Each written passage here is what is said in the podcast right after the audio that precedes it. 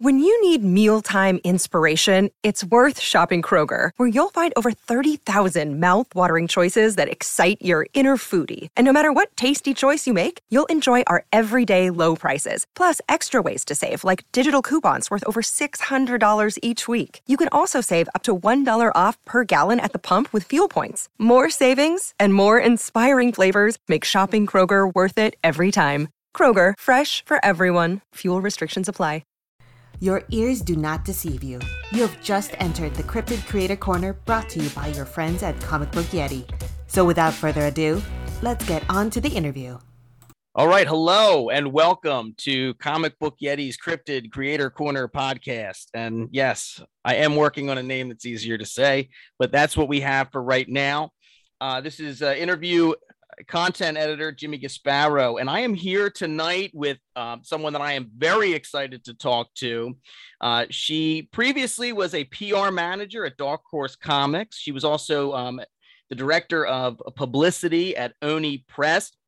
Now uh, she runs her own PR company, Don't Hide PR, and she has written a book, Heavy Metal Headbang, about an accident uh, she was involved in as a, a pedestrian, and she suffered a traumatic injury as a result of it. And uh, she's here tonight to talk all about that. And I am just very excited that she's here with us. This is Melissa Meszaros. Melissa, uh, welcome. Hi, nice to be here. Thanks for having me.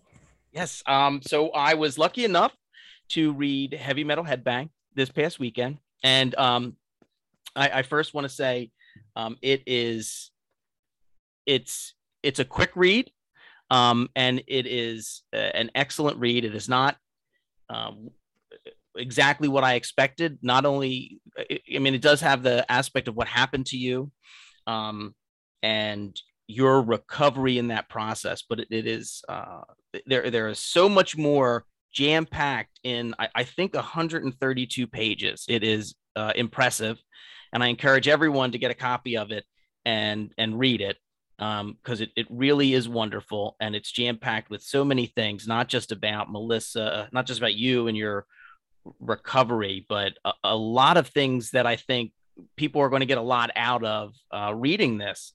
Um, so w- rather than me just, you know, since we have you here, why don't you um, tell me a little bit more about uh, and our listeners about heavy metal headbang? Wow. I always say wow when people open up the floor to me because I think, you know, each time my response is going to change. Uh, and I try to like stick to the liner notes a little bit. But um, when people ask me like what the book is about, I like that you want the elevator pitch. That would be I was on my way to see Judas Priest. It was pizza week. I was crossing in an unmarked crosswalk in Oregon, which all crosswalks in the state of Oregon are considered legal crosswalks by, uh, you know, pedestrians. And I got hit by a car and I sustained a traumatic brain injury, as you said. Don't mean to reiterate, but um, yeah, that's what happened. Um, and I was out of it for a while, but I'm still alive. Yes, you are. Thankfully, um, you're still here, and heavy metal headbang details um, not only your uh, recovery process, but you kind of go back and and hit certain you know points of um, of your life. Um, and one of the things I wanted to talk about early on, just to kind of um, as a starting point, is you describe yourself early on, I think, in the book as a sardonic optimist, maybe um, uh, in in quotes there, sardonic optimist maybe. And you know what what did you mean by that? Like when you you see yourself, what is what does that mean to you? Well, um, I like to thank Anthony Bourdain for putting that in my brain a little bit. Uh, because you know, I think he, I, have heard him say it before, and I, I really had to think about it. But it more works like a double entendre, and okay. for me, it's like about a approaching life with the general hope and expectation that everything will be okay, but with the wherewithal that knowing that things can go wrong. um, yeah, that's how I would put it. I mean, I've had a decent chunk of bad luck in my life, and it's always been inadvertent. Uh, so I very rarely get angry. So the next best thing is like using that dark humor, aka the sardonic optimist in me, to make light of bad situations. Um, mm-hmm. It doesn't hurt anyone, and honestly, it's like my way of chiding the universe without putting that bad energy out there. so yeah that's why i think i'm a sardonic optimist and i say maybe because i i don't like labels I don't like labeling myself. I, you know, if other people want to to carry a badge, I'm like, I'll, I'm all for it. But for me, it's like, I'm like Groucho Marx. Like, I don't want to belong to a club that have someone like me for a member. Oh, that's a fantastic Groucho quote. Um, um, so, you know, just to get into the writing of it a bit, um, and I wanted to talk about the structure of it because it, I you mentioned this in the book um, in terms of you did a thesis, and I think this was a thesis you did at Antioch University in Los Angeles on non-linear narrative. So, kind of, what is it about that non-linear narrative, you know, structure that made you want to write a thesis? And then, did you have that in your mind when you started to write and process everything that was going on after the accident, or did you, you know, realize it later once you had composed all of all of this writing together did you come back to that and say well i i, I have something here that i i think i can put together in a way that you know i understand other people will understand because of you know your study of the nonlinear narrative in you know in writing um that's a loaded question anyways um i felt like I was writing two stories at the same time. One basically to journal out my recovery to because the process is so laborious and depressing and mm-hmm. oppressive at the same time. And the others were these vignettes of memories that I was getting when I was listening to music. Um, and I had gone through, you know, I had journals and I was trying to go through journals and make cohesive sense of anything, and nothing nothing registered. So when I saw these two things come together in different ways, you know, I thought about it like studying nonlinear narrative, which like 75% of my coursework at Antioch was nonlinear. It's like theory and examples. Um, I was most interested in the way that words appeared on the page, you know, like how art is curated in a gallery. Um, so I decided once I had so much writing uh, completed that, you know, how can I put this together in a way that could be somewhat cohesive, having all these tools in my toolbox. And I do owe a lot to my editors. I had two. Um, and even at first take, though, it was kind of like, okay, you need to put a little bit more here, you need to move this there. So of course they played a huge role in that process as well. Oh, okay. Um, yeah. So these two things would come together easily with line or page breaks or sentence segues as like a stream of consciousness, like like beat poetry in ways, even though I'm like not a beat fan. oh. yeah, I know. It, Interesting. I mean, did, did, that answer your question? yeah, no, I, it did. It it did. I, and something you mentioned in in the answer, you know, to that loaded question of mine. Um, you have a quote that really resonated with me uh, in terms of writing and in terms of uh, working through after the the the brain injury, the traumatic brain injury. You wrote, "I wanted to remember my stories and what made me who I was, how I got there," and I, I'm I'm someone that's fascinated with the idea of memory and why or the process of memory, why some memories stick and why some are kind of lost to time, and how the ones that stick make us who we are. So when you're when music is triggering a memory as you're trying to re- recover and as you're working on your recovery, um, did you learn, you know, more about yourself examining those memories as they resurfaced, uh, and and did you, you know, find that maybe in a a therapeutic way or on some deeper level as you wrote about the recovering those memories and after the accident that um, you were you know discovering other things not just actual memories but about you know yourself yes and it still happens to this day. Um, there, I, I lost many senses. Um, I couldn't see for a long time. I couldn't actually hear for a long time. And when I could hear, I couldn't delineate sounds. It was just cacophonous.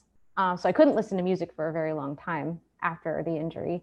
Uh, I still have trouble with sense of smell and taste. And, you know, sensory details are evocative to memory.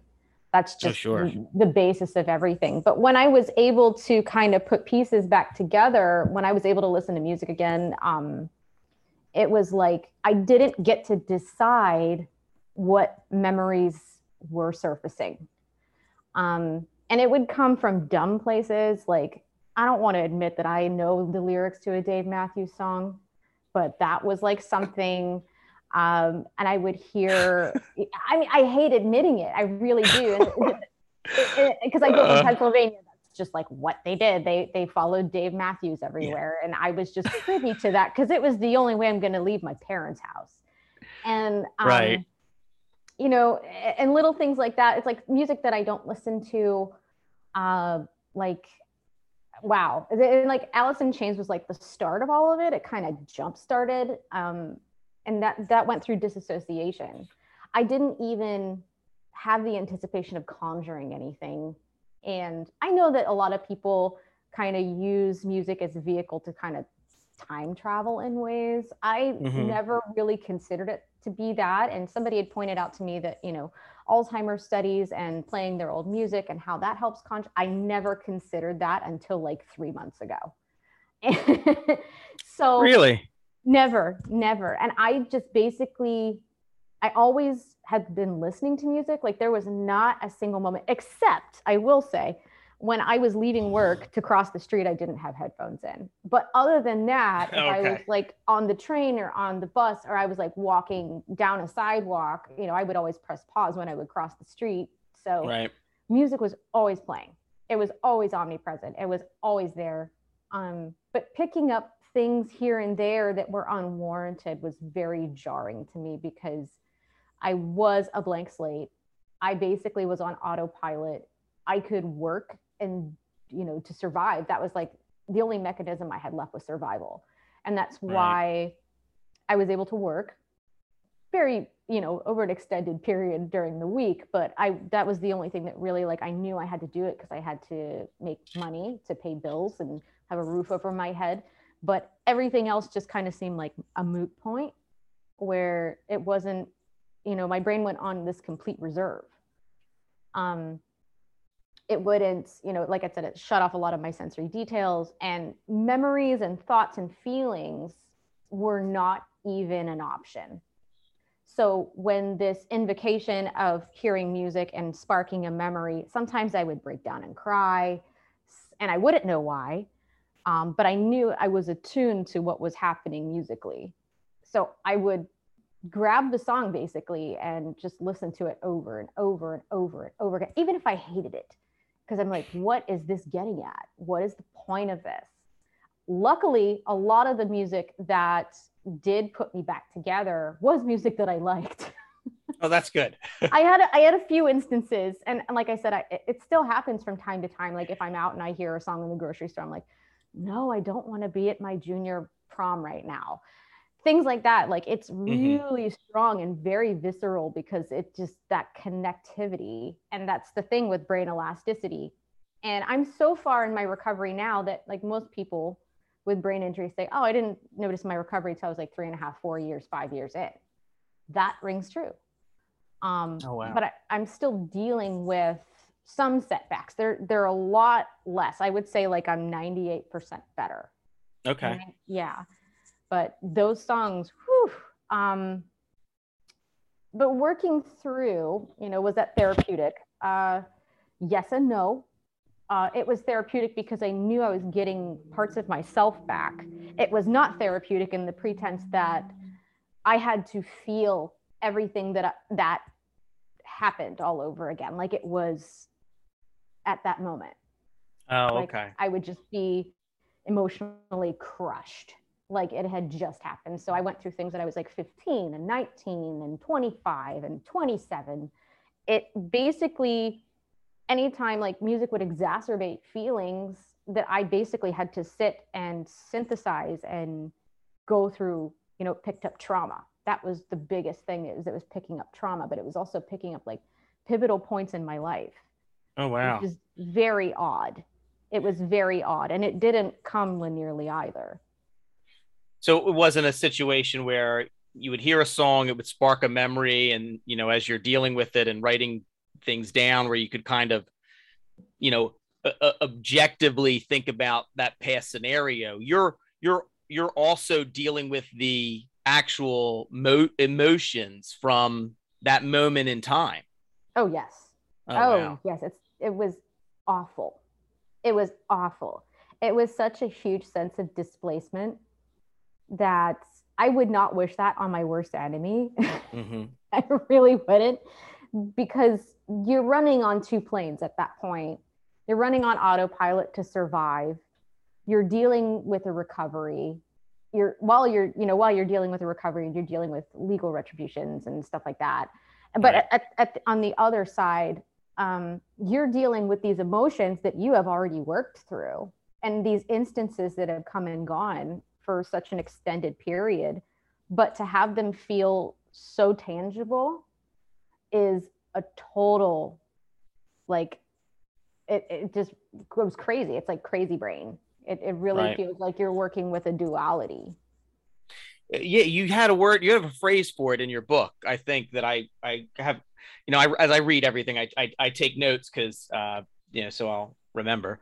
Um, and I think is that what you referred to as the space time discontinuum, uh, which I I don't know if, if that's if you heard that somewhere, if that was used in therapy or if that's no, an original Melissa Meszaros, but uh, that's, that's an original. Yeah. Yeah. That's that. Not, I mean, not only does it perfectly encapsulate what I think you d- just described, it, it, it just sounds, um, it, it just, it sounds like, you know, something, um, important. It, it made sense to me in a way when you described it and that I knew exactly, you know, as close as someone who has not sustained that type of injury and had to work through it as close as i could get to understanding i thought like that phrase really you know um, did it justice. So um, yeah.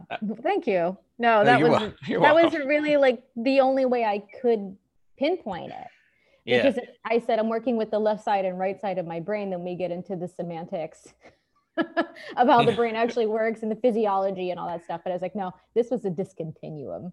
Like i was going but i was stopping and i was doing two i was living two different lives completely. Right. i was living my autopilot life which was my work life i was basically centered around work and healing. And then i was living my past life all over again to a painful palpable reality that wow. I, I, I kept it very hidden and, and very quiet um I, I, I honestly like I didn't want anybody to know how much pain I was going through or the things that I was going through. So I I had to sign up for therapy.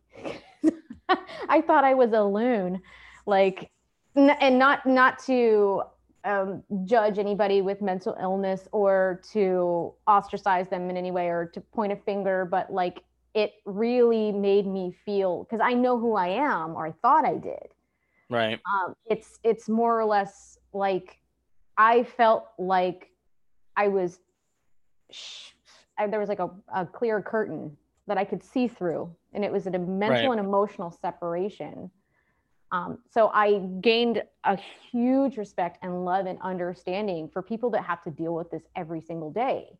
Oh, sure. I had no idea what that disassociation parallel could feel like right. until I had to go through it myself yeah I, am um I'm, I'm a big proponent of therapy i think uh you know no no shame in going to therapy if you need it or or or if it helps and um i you know but i certainly also understand you know uh, that that idea of being a, a strong independent person and thinking i know who i am and i don't you know i don't need certain things and realizing that oh no i might need I might need help. I might need to talk this out. I might need some, you know, another another perspective. Um, and yeah. if, if there's one through line through heavy metal headbang, um, it's you have a very strong sense of you know who you are or who you thought you were and and independence like there's almost a frustration in in your writing about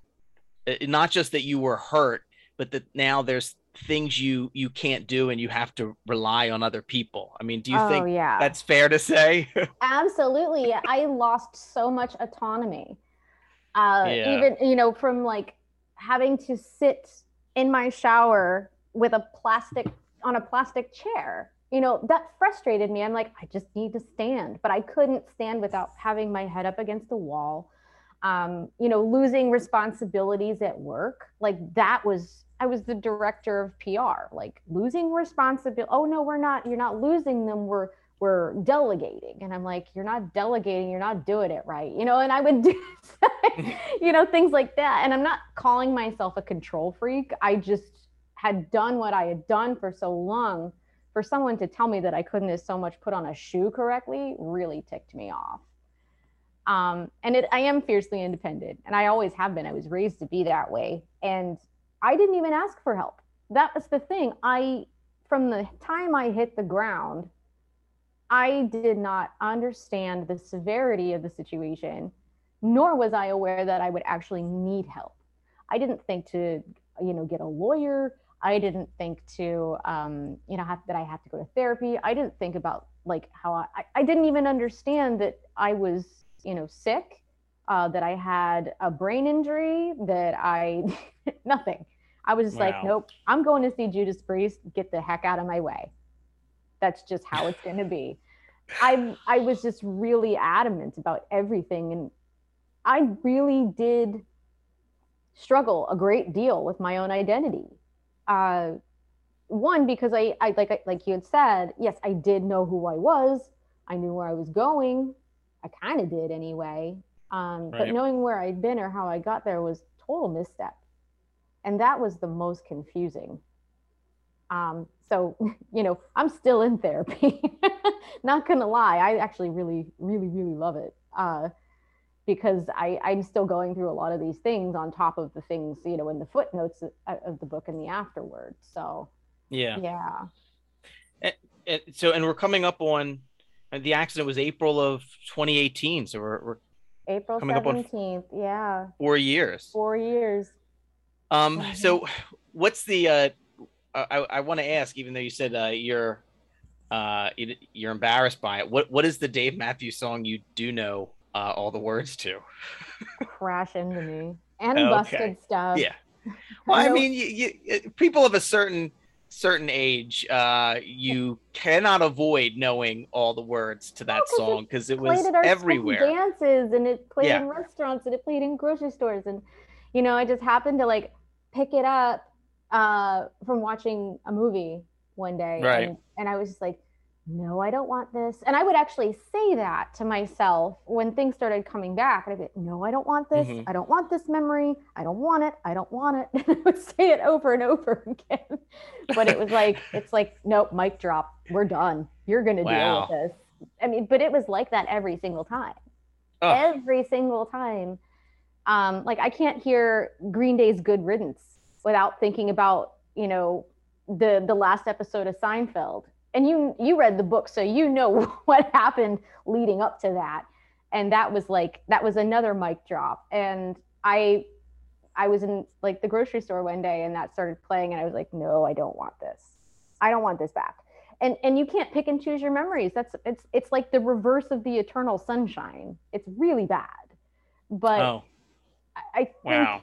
in like the grand scheme and the larger picture i think you know i believe in in lessons and purpose and the universe and all that woo woo stuff. I do i do. Now i didn't before.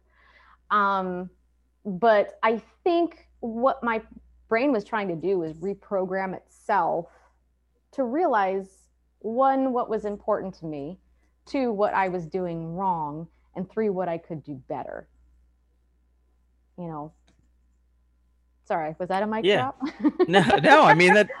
I'm, I'm I'm I'm fascinated. I mean, I I, I I'm honest when I say I love the book, and I was been excited to talk to you about it. And it's, um, no, I mean, I think what you're saying makes, you know, a lot of sense. And it's, um, you know, you go through something like that. I mean, it's, uh, you know, your doctors tell you you have a traumatic brain injury and the things you have to do. And, you know, it's fascinating. Uh, you, I don't think people uh, who have never dealt with it or haven't known someone that's gone through something like that don't understand how fragile the mind is, but also like the brain as a physical organ. And when it goes through trauma, what that can do.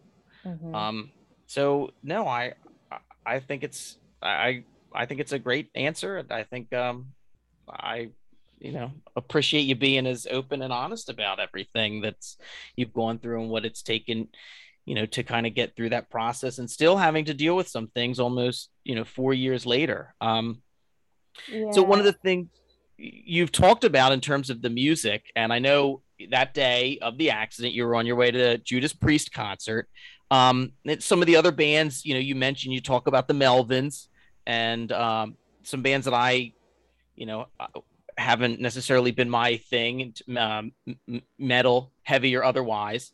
Um, but I'd really love to hear some of the bands that you really, once you were able to listen to music again, what what were those bands? What was that music that kind of helped bring you back, that helped spark some of those memories, and to help you again create connections to some of those memories?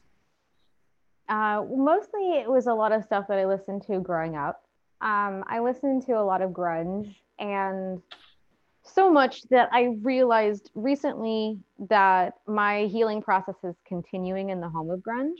Um, I felt that it was very necessary to me, and everybody thinks it's Seattle. It's actually Olympia, Washington, where grunge was born.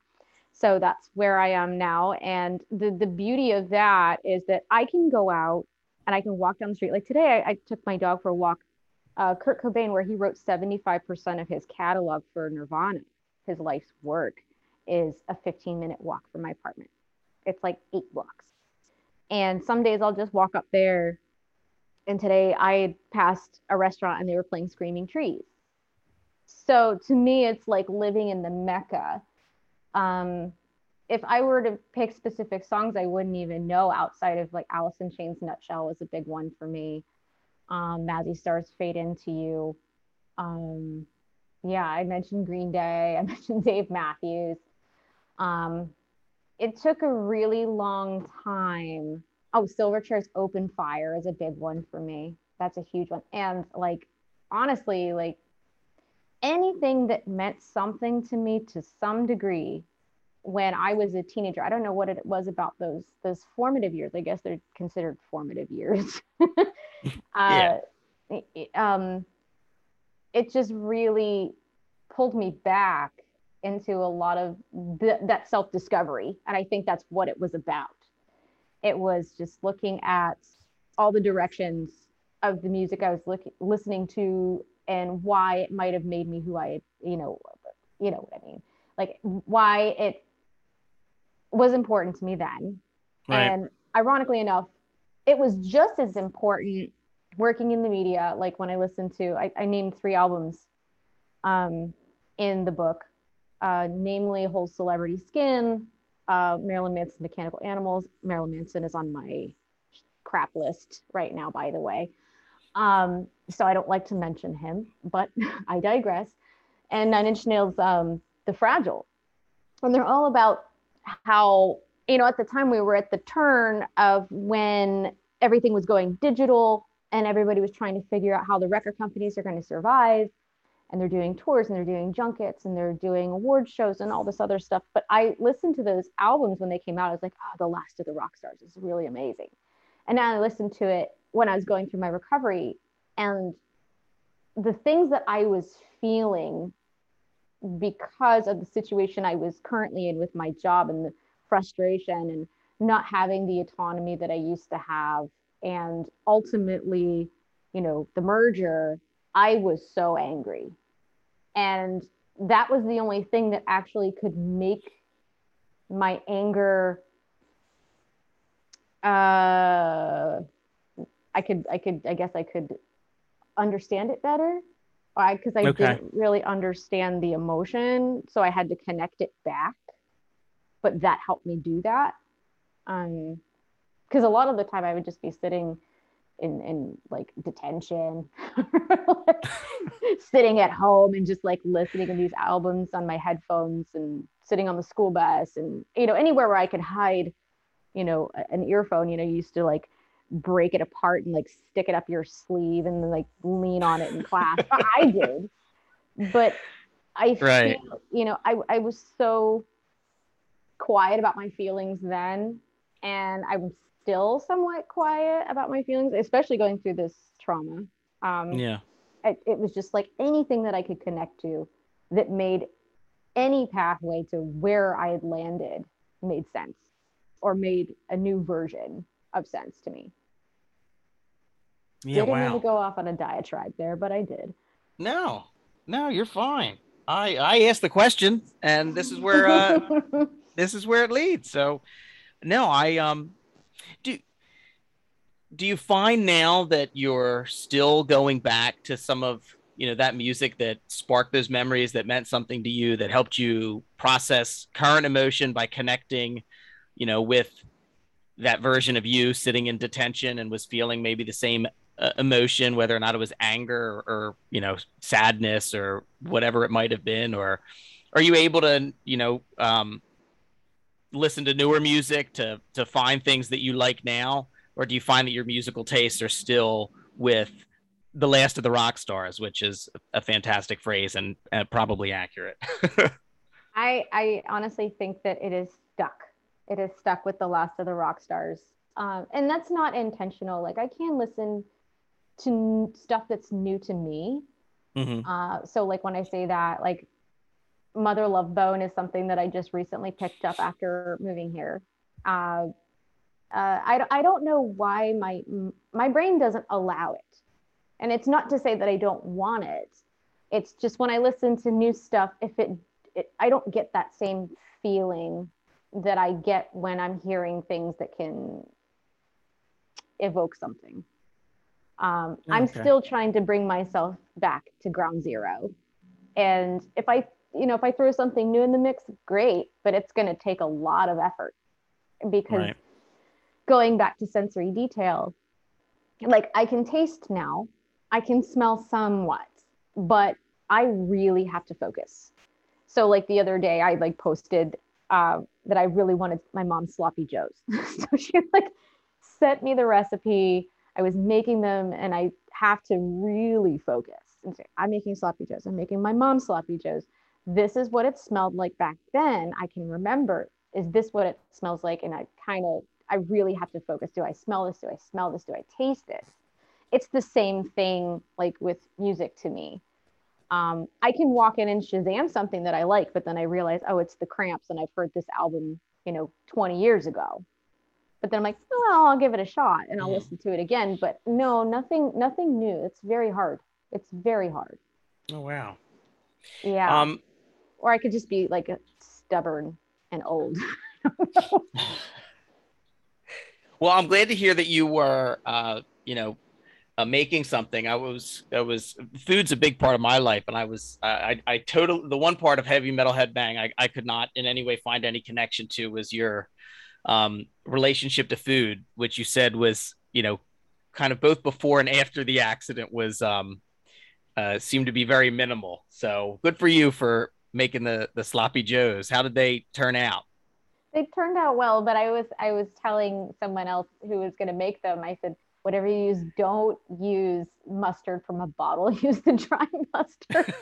I was like, it kind of has like a little vinegary taste. And I there was this spice called Accent that I never heard of. Apparently, it's like 19, it's like like 1970s, and apparently it's like sodium glutamate or something odd. I was like, yeah, that sounds like you know the Jello era for sure, and I just left oh, that okay. out. Was, I don't think it had any impact, but it was kind of nice because they had the same elasticity that you know that my mom's had so they weren't like all melty like manwich which i tried manwich first and i was like this doesn't seem right so but it's like that with everything but no like even before i wasn't i was a foodie um but my diet was like lean cuisine and almonds and granola bars and that was even before the head injury because i just didn't have time I just Right. didn't I didn't care about eating.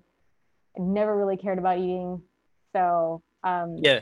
That that's mainly what I was referring to in terms of, you know, that uh you because you talk about that in heavy metal headbang. Um oh it has to be an event. Like yeah. it, you know me when i say i'm a foodie like it has to be an event like i would go to um, like food tastings that would be like seven courses and it would be like a one night pop-up or something like that or um, my friends know that like we would go to my favorite restaurant down in portland and we would just get tapas.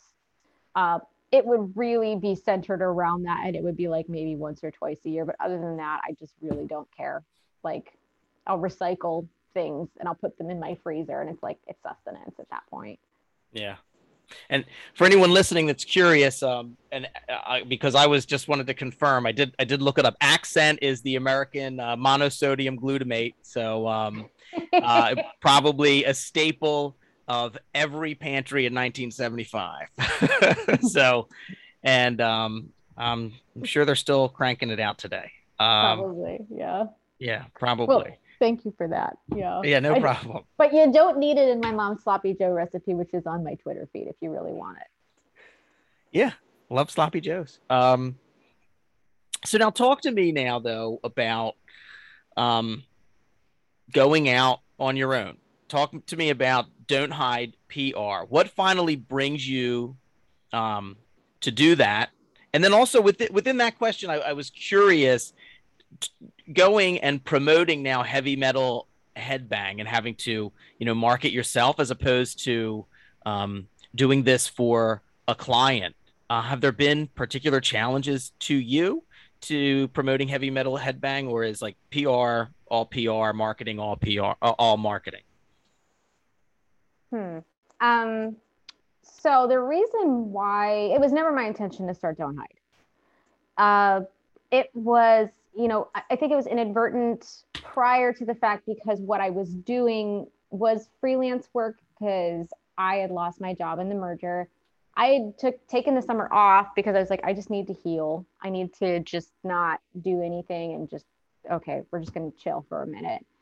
And when when I said, what do I do next to myself? I'm like, do I go on to tattoo school? Uh, do I just go and find a normal job?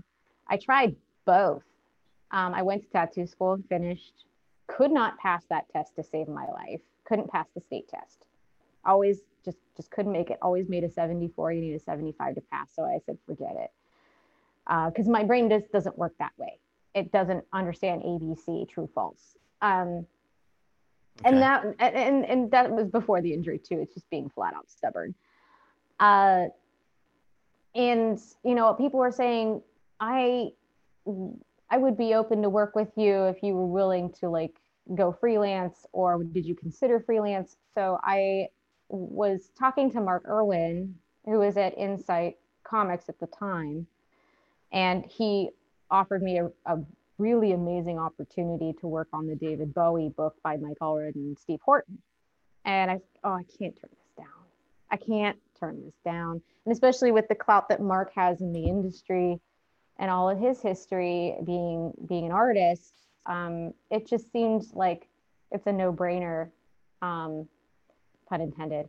And then I got approached by uh, Mad Cave Studios, and it just kind of built itself up and you know i'd done this i was doing this for about six months under the radar and then i was like you know what after like trying to do a job that i was under fluorescent lights and hating my life forever and ever uh, i was just like now you know what i'm just gonna i'm just gonna come out and say like i'm gonna do this thing i'm gonna move into pr i'm just gonna do pr full time for comics because honestly like it's what I truly am passionate about. It changed. Um, to me, it was never just a job. It was it was something that I was always passionate about. It was always something that didn't feel like going to work ever. It always felt like I get to go hang out with my friends, and it still feels that way. And I appreciate that. Uh, and that's not really something that you can overlook. And and and you have to realize how lucky you are to have that advantage because not many people get that advantage. Oh, Um, so um, the challenges, though, with running Don't Hide, and it's solo. It's a solo venture, um, and you have to think about not just the clients themselves. Uh, you have to think about contracts. You have to think about um, taxes. You have to think about overhead. You have to like, and I suck at math. I'm just terrible at it. and um, you know, but I, I think that you know, as long as I have a roof over my head, I'm, I'm happy. I don't need much and I, I love promoting people's passions. That's what it sticks with.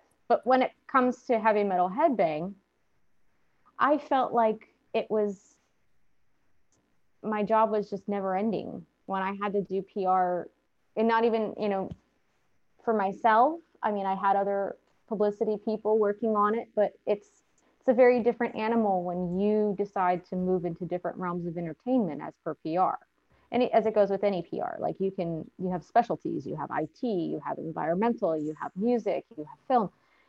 There is some crossover in entertainment, yes, but books, oh, good Lord. Books and comics are not synonymous in the slightest.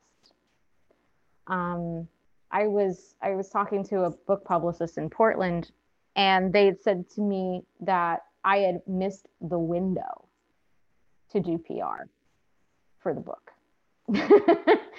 and and they gave me some advice and they were like just just do this just do that. You know how to do the job. You shouldn't have to hire anybody. And I said well isn't it considered a faux pas to do your own pr i've been fortunate enough that i maybe did a couple of solicits out um, got some positive feedback but i really owe it to you know people in the comics industry being so supportive. That's like really the foundation of the success of the book i feel. So i'm, I'm grateful. I'm so grateful. Um, and i owe it to the people that have given me blurbs uh, in advance. Um, a lot, also a lot of them are in comics but also like damien echols from the west memphis three bless his heart and jeff krulik who actually directed the movie heavy metal parking lot that was about a judas priest um, you know, pre-show. So mm-hmm. um, it's it's it, it is kind of challenging though having to balance the two because I still deal with the injury. I still get very tired. I still have shorter days. I still have uh, longer timelines. Uh, like I'll work on Saturdays and Sundays because if I get tired, I have to listen. I I hate that. I hate that. Like today, um, yeah, I had to take a walk because when my brain literally say it's done, it's mm-hmm. done. It's like, no, you're not going to process a single thing if you keep trying. Uh, so you need to take a step back. And whether it could it could be an hour, it could be three hours, it could be 12 hours. I don't I don't get to pick and choose. So that is the bonus of you know having don't hide that I could work on my own schedule but having to do heavy metal headbang, the book tour killed me. It really mentally, emotionally, physically killed me. And that was two weeks ago. This is the first interview I've done post that, actually. Oh, wow. Yeah. Yeah, that has to be a lot. Mm-hmm. That has to be a lot for somebody who has never suffered any injury in the past to have to do a book tour. Um, and continually sell yourself. Uh, well, I, I again really appreciate you being here and and talking to me. Um, Hey, what's up, everybody? This is Joey Galvez. I want to tell you guys a little bit about the Department of Metahuman Affairs. This one is a story about a team led by a retired sidekick, two felons, a failed actor from Broadway, and a reprogrammed cyborg but their first mission is to stop the criminals who have robbed a bank, and they will have to set the world at ease. You're gonna get 180 pages of entertainment, action packed awesomeness right here in the first six issues in a collected hardcover volume one. All you got to do is head on over to Kickstarter.com and type in the Department of Metahuman Affairs or DMA and check it out right now. I, I want you know I wanted to ask you though uh, to to talk about in terms of PR, in terms of comics, like what um what was kind of your early relationship to comics? You know, if, if you had one, did you like comics as a kid? Did you come to comics later? Um, oh yeah, yeah, I always loved comics as a kid. We didn't we didn't have a proper comic book shop. We had a bookstore, so I would buy like Calvin and Hobbes. Um, I would pick up licensed properties like The Simpsons at the grocery store because I wasn't allowed to watch the television show. Um, little things like that here and there. Uh, Right. What really got me though, um, much to the dismay of my parents, I was really interested in the San Francisco Underground comics when I turned about 15. And those were not easy to come by. I think what I used to do is when we had dial up, I would print them out. And like Johnny the Homicidal Maniac, I would just print them out uh, Oh wow. from the internet. And I know it's so crazy. Um, but I, you know, because I was working in music at so young in PR, like started at 17, and then I moved on to film and I did like odd jobs in between then because entertainment doesn't always pay until you can prove your worth. Um, I didn't get into comics until, you know, I was 30, 30, 30. Wow. Um, yeah. And I was working in film before that. So it was because of having the opportunity, one, because Dark Horse didn't want to hire me on the first shake because I had more experience than their head publicist at the time.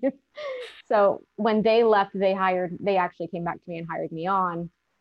And um, it just kind of stayed that way after it, the piece is connected because I actually was working on a comic myself at the time. And I didn't ever have the anticipation, just like with this book, I never had the anticipation of publication.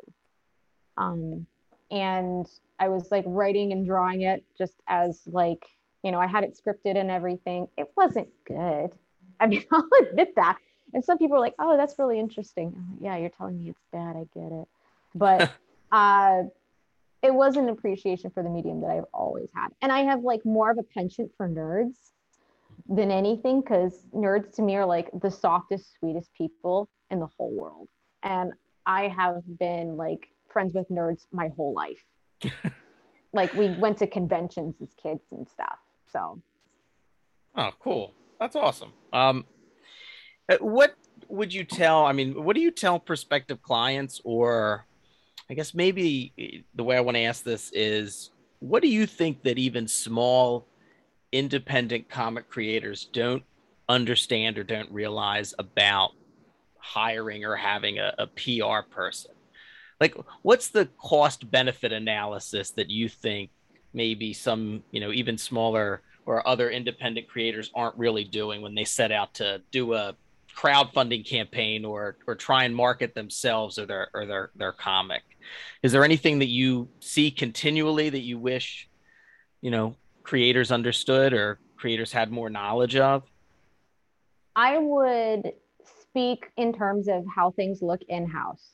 I'm Okay. not. Di- I'm not going to diss in-house um, marketing teams. Um, they just get the short end of the stick because their departments are very small and their resources are somewhat limited in the capacity that they have because their catalog is so saturated. So they're directed to work on usually um, licensed properties that publishers dump a lot of money into. So it's not always a benefit to get published under a publisher. You have your distribution, yes. However, what that does is just simply put your books out. If they're not being marketed, they're not going to sell. You are your biggest advocate for one. And if you can do direct distribution, you know, with how massive the internet is, um, being a part of the community is absolutely integral to your success. And also believing in what you're putting out.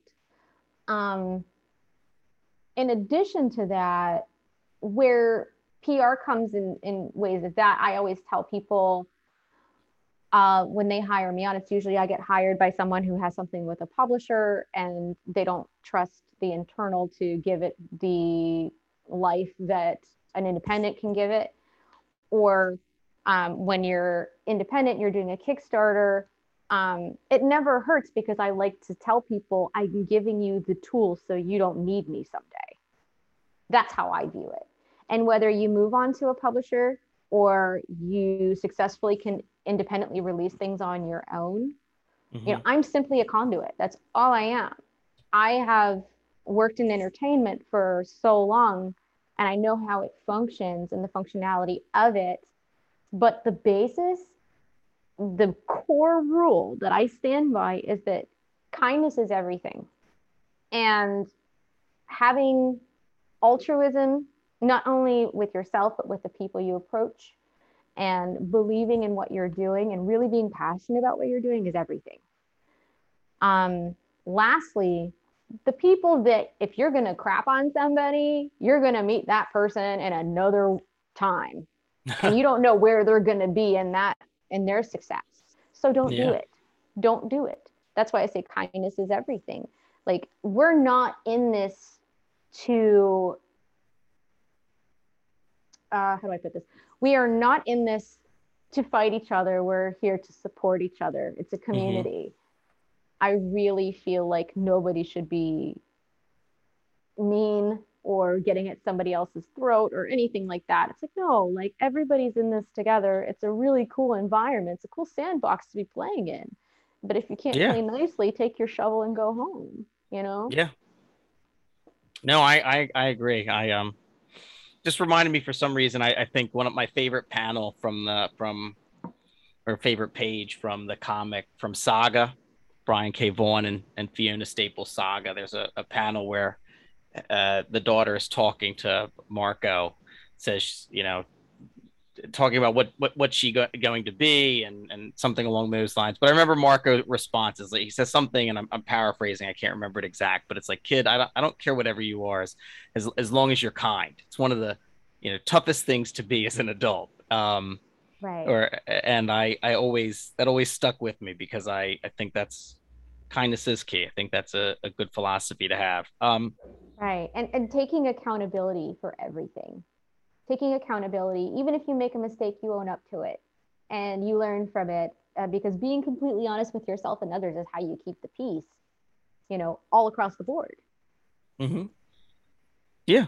No i think that makes sense. Um uh, so you know i wanted to take it back as something that you had brought up and um, in the book itself and i wanted to talk to talk to you about is that you you mentioned a, few times throughout heavy metal head, headbang about um like after the fact i think of your accident finding out others who had been involved in an accident whether or not it was uh, you know as a pedestrian or um, you know in a motor in a on a bike and hit by a car. Um, and you had mentioned about if, if, there were things being done or if if things are being d- done to change you know the laws in in Portland where this happened in the state of Oregon to kind of make things safer for pedestrians or to kind of deal with some of the difficulties you had in terms of you know, after the fact with going through the legal system and the, and the civil lawsuit. I mean, can you talk to me about that? Have you seen any changes being done because of the number of of accidents, uh, in particular pedestrian accidents that that occur? Absolutely not. And it's hard because the state of Oregon is owned by insurance companies, and they feel, you know, when they give you, uh, you know, they give you like fifteen thousand dollars automatically if you are involved in an MVA. Um, and that's to alleviate some of the medical costs that are accrued. It doesn't mm-hmm. do anything.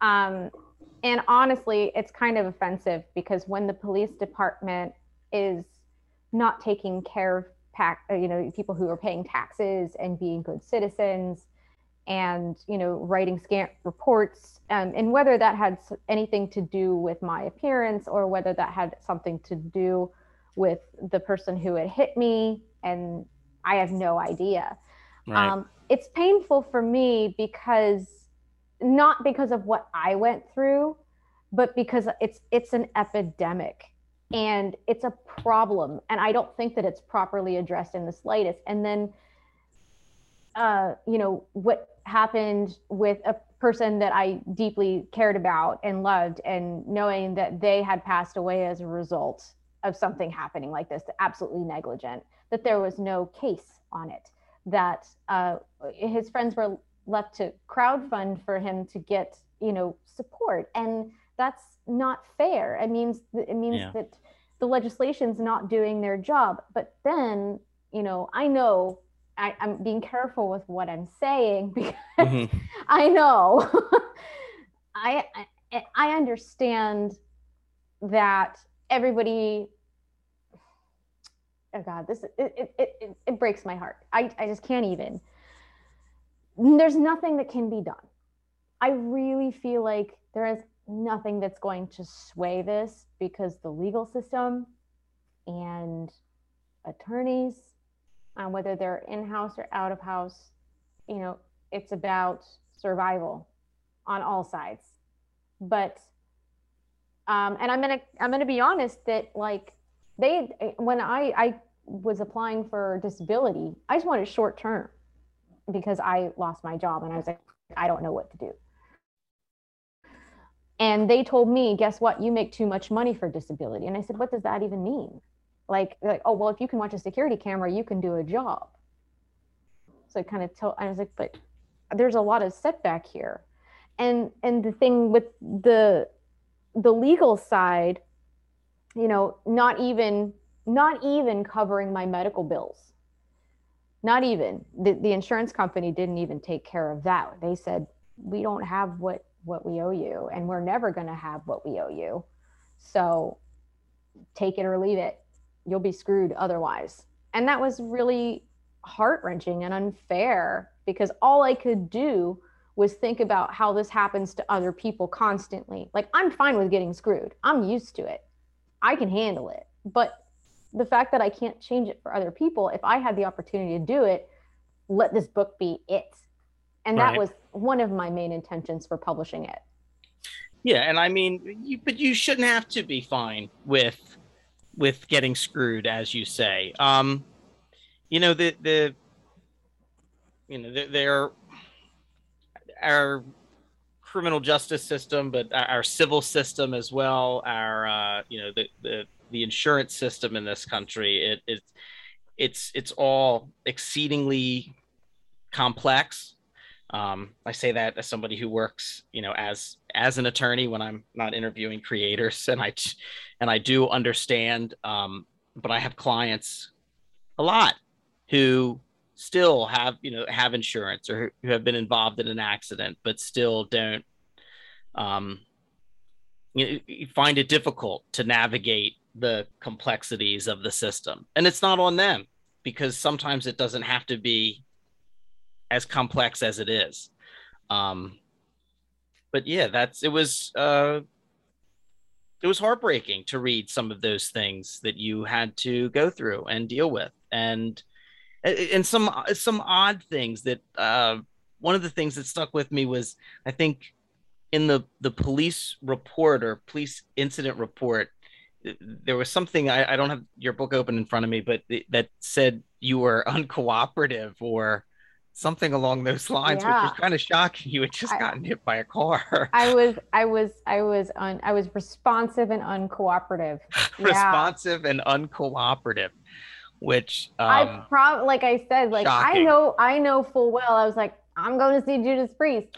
So like I know that. And and I think, you know, I, yeah. I say this in the book too, but like I do remember waking up on the road and the and when the paramedics got there, they were like, Where are you? And because I had moved so many places at the time, it didn't register where I was. I was like, Portland, duh, you know? Yeah. Because yeah. it's it, that's the sardonic optimism in me. Uh, I guess if we're going to bring it full circle, but um, that's that's honestly just my approach. It's like, well, this is dumb that you're standing over me, and it's even dumber that I'm laying in the road. I'm on my way. I got to go somewhere. You're just getting right. in the way. So um, maybe that was the spot, the response that the, that was the takeaway from from the police department. But honestly, like and and to be forthright, the my attorney reached out to the police. There was somewhere upwards of 15 or 16 eyewitness accounts that the police didn't even follow up on and they didn't contact my attorney. And the police report also stated, I believe, not verbatim, not for sure. I haven't looked at the paperwork in a long time, mm-hmm. but that the accident had taken place a block up prior to actually like where it was. Oh, okay. Because I had to walk, I had to go through that again with the private eye. Like I, my attorney had to hire a private eye, and there were no cameras, and there was no nothing, and we just kind of had to go through everything. And like, this is where I had to go through with like uh, my coworkers, and this is where she was laying. I put my crack on this, uh, I put my knee on this crack. And I know because I was here kneeling, and this is within the crosswalk parameters. And it was just so convoluted and it was so ridiculous. And honestly, like my coworker said, like, you know, I think you would have, you know, anybody would have driven off had you not been blocking their car.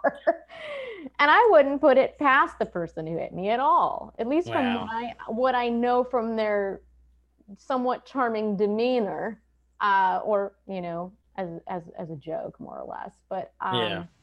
from what I've heard and, and witness accounts from other people, that this was not the nicest person. I was an inconvenience, you know. But Unbelievable.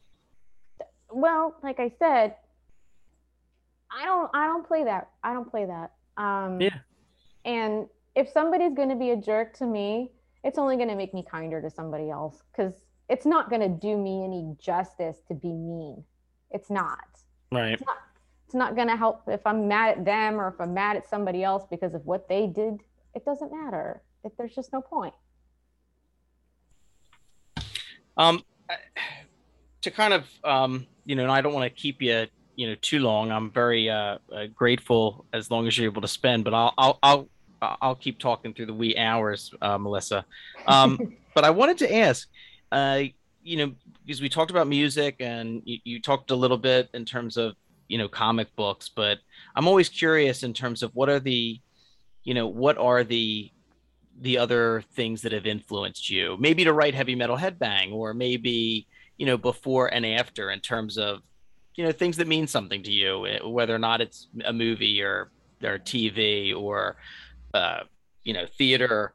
Um and also in particular you know in terms of that sardonic optimism um you know what it what makes you laugh? I, i'm just curious about those you know those types of things uh and whether or not they did wind their way into heavy metal headbang one way or another. The things that make me laugh are dad jokes and like classic slapstick humor. like I get such a laugh riot out of like Marx Brothers movies and I love like Golden Girls and I love Welcome Back Kotter, which Welcome Back Kotter I will comment is the original Saved by the Bell. Don't argue with me on this because it's so factual. Oh We yeah, all- no, I, I won't. Welcome back, Kotter's fantastic. it's so good. But like, I mean, it's just the classic style of humor. And even like, I would go as far as like saying Jim Gaffigan. Like Jim Gaffigan is like, or or like, he's like the one person that could that doesn't have to swear in a comedy bit, and he still manages Yeah. to make it so hilarious. Yeah, his- his- You know? Yeah, his most recent special on Netflix was very good. I I thought it was very funny. Um, but yeah, I, I liked Welcome Back, Kotter too. Uh, my uh, speaking of Welcome Back, Kotter and dad jokes, I was a very serious student in high school. Um, took myself and school very seriously. I went to a private Catholic school in Wilmington, Delaware, and I was late for school for some reason, and my dad had to take me. And he wrote me a note. You know, you needed a note to go to the principal's office, and he dropped me off, and I drove off. And I I handed the note in, and the um, administrator at the principal's office looked at me and then handed me back the note, and it said, "Please excuse Jim for being late. Jim's dad." and I was like, "Did he just do a welcome back Kotter joke in high school?" Oh Like, my gosh. I got a note. I got a note. I know. That's hilarious. I wish that you had like had that note and had it Oh. framed, but I know that they like put him like in your permanent record whenever they I know. notes. I I wish I kept it. That would be a great thing to put like in my on my office wall. Please excuse Jim. Jim's he was late today. Jim's dad. oh my gosh, that's hilarious. I I think you are like one of the only people I've spoken to in a very long time that under that like understands this show where they can make a reference like that. Like I am such a fanatic Like I have like a vintage T-shirt. I have the dolls. I had the classroom. Oh, like I am hardcore like DVD box set. I actually like have it on my Amazon like as purchased. Except season five, no, no, I don't like season five. But I don't think anybody does. I think season four was pushing it, and I really, I'm sorry, I'm going on this. I'm, I'm going to say it out loud. The the episode where it all changed, the whole scope of the show was when they went to the museum and the guy who had played uh the dad in Addams family i can't think of his name he was Oh, like- um, John Astin. Yes he was the museum curator and i was like oh the first time i take him out of the classroom it's all to to the pits. And then yeah and i feel like that was like the moment where everything changed for the show but took it with a grain of salt. And then barbarino goes and he becomes an orderly or something or a nurse. It's like how i mean the things that they were like talking about like hotsy totsy like what she was doing for work. Yeah. And like Horshack having a drinking problem. I'm like, this is great. Like, I feel bad for people who have to walk past my apartment because I don't own a television. I, there's no room for one. So I do have a, a projector and I have my nightshades. So I will like pull down the nightshades and show Welcome Back Kotter on my projector. so maybe the people and um, you know, walking past my Mhm. apartment can see it. Sorry. Oh, that's too funny. level of obsession is disgusting, but that makes me laugh. Uh, that makes me happy. Um, Patti good. Smith is, is, is a big one too. Yeah. Okay. More minor than Welcome Back Kotter, but still. Yeah. Oh, that's fantastic. Um, yeah, I could go from Welcome Back Kotter to Golden Girls. Um, is another favorite with me, so that's great. Uh, well, that was a fun divergence. Sorry.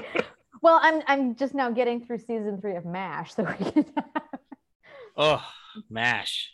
So oh good. man, yeah, Mash is Mash is excellent, but um, that's a that's a that's a rough watch at times. They they hit you with some surprise episodes that uh you got to be ready for. Yeah, and it also bothers me. I understand why they don't put the laugh tracks in the surgery tent, but still, like, it could help a little bit, just a little bit. No laugh tracks. Yeah. Did you ever no, notice that? Did you ever notice no, I don't know that I did. There's yeah, no they- there's no laugh tracks in the surgery tent ever. I don't know if I've ever noticed that. Oh wow. Now I'm gonna have to next time I watch MASH, I'll have to pay attention. Um I, I did want to point out since this is uh technically um a, comic podcast, you talk about in, uh, famous folks at one point from your hometown, eh, um uh including one of the most uh, famous persons uh, you've probably never heard of, uh, which I'll, I'll I'll save that for people who, to go and read the book because it's actually a fascinating story. Um, but you also mentioned, um, I think Trent Reznor was from your hometown in Oh, the yeah. book, and uh, and I was looking up and doing my own research, and I think that Jack Cole, the creator of Plastic Man, was from your hometown as well. Um, the now now so shout out to the now um, sadly deceased Jack Cole and Plastic Man. Oh, from Monongahela. Yeah, I mean that's a little bit further east, but yeah, definitely. I actually just was talking to to someone else uh, last two weeks ago, and I found out that Dave Grohl grew up like 30 minutes away from where I grew up, and there's like an alley dedicated to Dave Grohl. Uh, I know it's super random. Dave Grohl Dave- Alley. That's wonderful. there I, I like I'm I'm gonna send you a picture of this because it's hilarious. It's so and they just try so hard. And then of course there's uh, Marilyn Manson, whom of which I Mhm. have a discrepancy with at the moment. sure. Uh, and you know he he was from Canton, which is about it's it's south of Akron, which all those places you live on the East Coast, so you know it's like Yeah, I I grew up in apart for an Delaware. County. Yeah, I grew up in I grew up in Delaware County, uh, just south of Philadelphia, and now I'm right over the border in North Wilmington, Delaware. So, you have the accent. I appreciate it. oh, I lost mine. 15, 15 years of living on the West Coast will do that. But if I have too much kava, I could I could bust out some you know, banana and home and mom. Right. yeah, it's it's funny. Like, uh, it- it- you know, when Mare of Easttown was on with Kate Winslet, it was like a real big deal. Everyone on the radio or everyone were like, "Oh, did you hear Kate Winslet trying to do the Delco Marcus Hook type of accent?" Because that's, I mean, it was sh- like part of it was shot right where I grew up, and you don't realize it. It's one of those things where I'm like, I don't have an, I, I don't have an accent. It's not that hard to do. But then you, I, we, I do have, we have like, there's like a a, fri- a friends group that are, there's six of us, and um, you can easily point out which of the six. It's not me. Uh, I won't say who it is, but you can point out which of the six has the most Delco accent. And so, like w- when I watched the show and then heard this one friend speak, I was like, oh, now I get it. Okay, I, I hear it in myself, but I hear that that somebody else, you know, really has it. But it's I get excited. Like whenever like I hear Jimmy Pop from the Bloodhound Gang talk, I'm like, oh, home. Like, oh, home, we're good. Yeah. I mean, it's, funny. home, it's it's home now. It's not home. right. But yeah, I, I uh, someone started a, a friend of mine had start who's from this area too had started a new job, and uh, they are, were on a big conference call, um, you know, virtually. It was during the pandemic, and they said something, and like out of nowhere, one of their coworkers, like you know, in another state or whatever, said, "Are you from Delco?" And I, I said, I said, did, "What did you did you say? Did you say Wooder or did you say Monday?" And he's like, "I said Wooder." oh, oh, like down cellar and spigot and all Yep. Stuff. Yeah. yeah.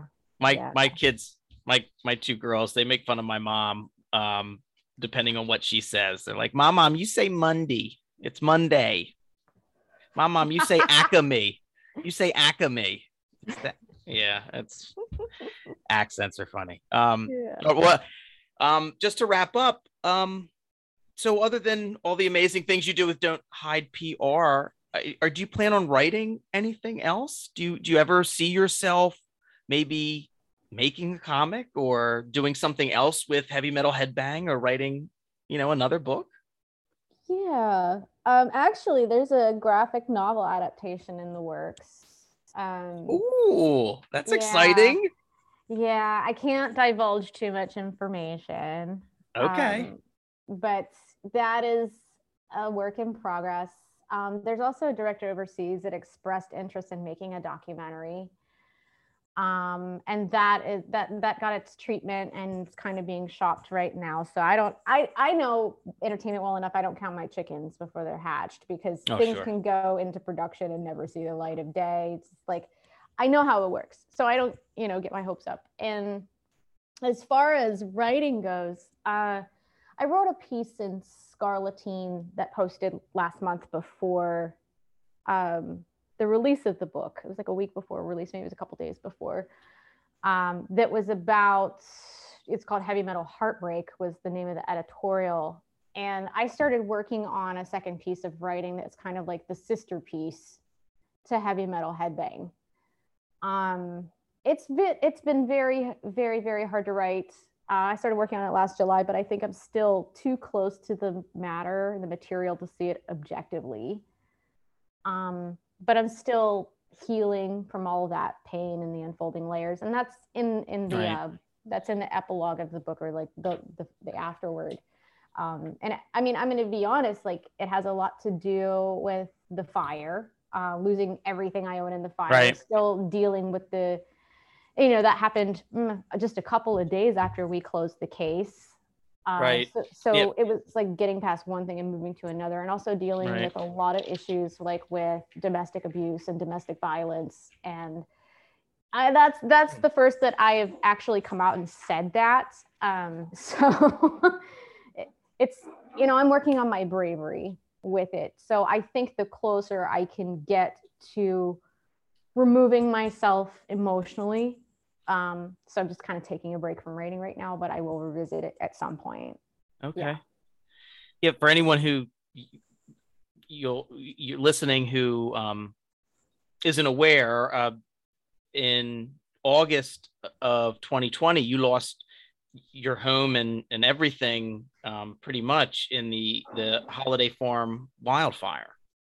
um, and you've kind of had to build back up again a- after that. Uh, um, which is, uh, I mean, yeah, when I say that you learn in heavy metal headbang all of the things that you've gone through, um, it's a lot, uh, and It is. it's it's uh, amazing that you've been able to to write about it. It's amazing all the work that I see you do in terms of uh, PR and and online, and um, you know, it, it's uh, amazing to be able to have this conversation with you and and and talk to you uh, about all of it. Um, I really I really appreciate you being here, Melissa.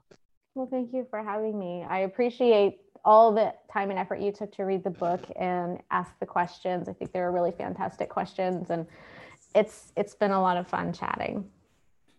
Well, thank you. Um, well, thank you very much for saying that. And so for uh, Comic Book Yeti and the uh, Cryptid Creator Corner, I am uh, Jimmy Gaspero, and I just want to thank Melissa Meszaros uh, for her time. I want everyone to go out, get Heavy Metal Headbang, and then come back and tell uh, Melissa and then tell me how much you enjoyed it and um, what a fantastic read it was, and how incredible Melissa is to be writing about all these difficult things that she has gone through and that where she is now. And um, yeah, thank you very much, Melissa. Well, thank you. All right. Um, have a uh, have a great day, everyone, and I'll see you next time. It's a weird way to end a podcast, but you know what are you gonna do? It's my podcast. Good night. This is Byron O'Neill, one of your hosts of the Cryptid Creator Corner, brought to you by Comic Book Yeti. We hope you've enjoyed this episode of our podcast. Please rate, review, subscribe, all that good stuff. It lets us know how we're doing, and more importantly, how we can improve. Thanks for listening. If you enjoyed this episode of the Cryptid Creator Corner, maybe you would enjoy our sister podcast, Into the Comics Cave. Listen and subscribe wherever you get your podcasts.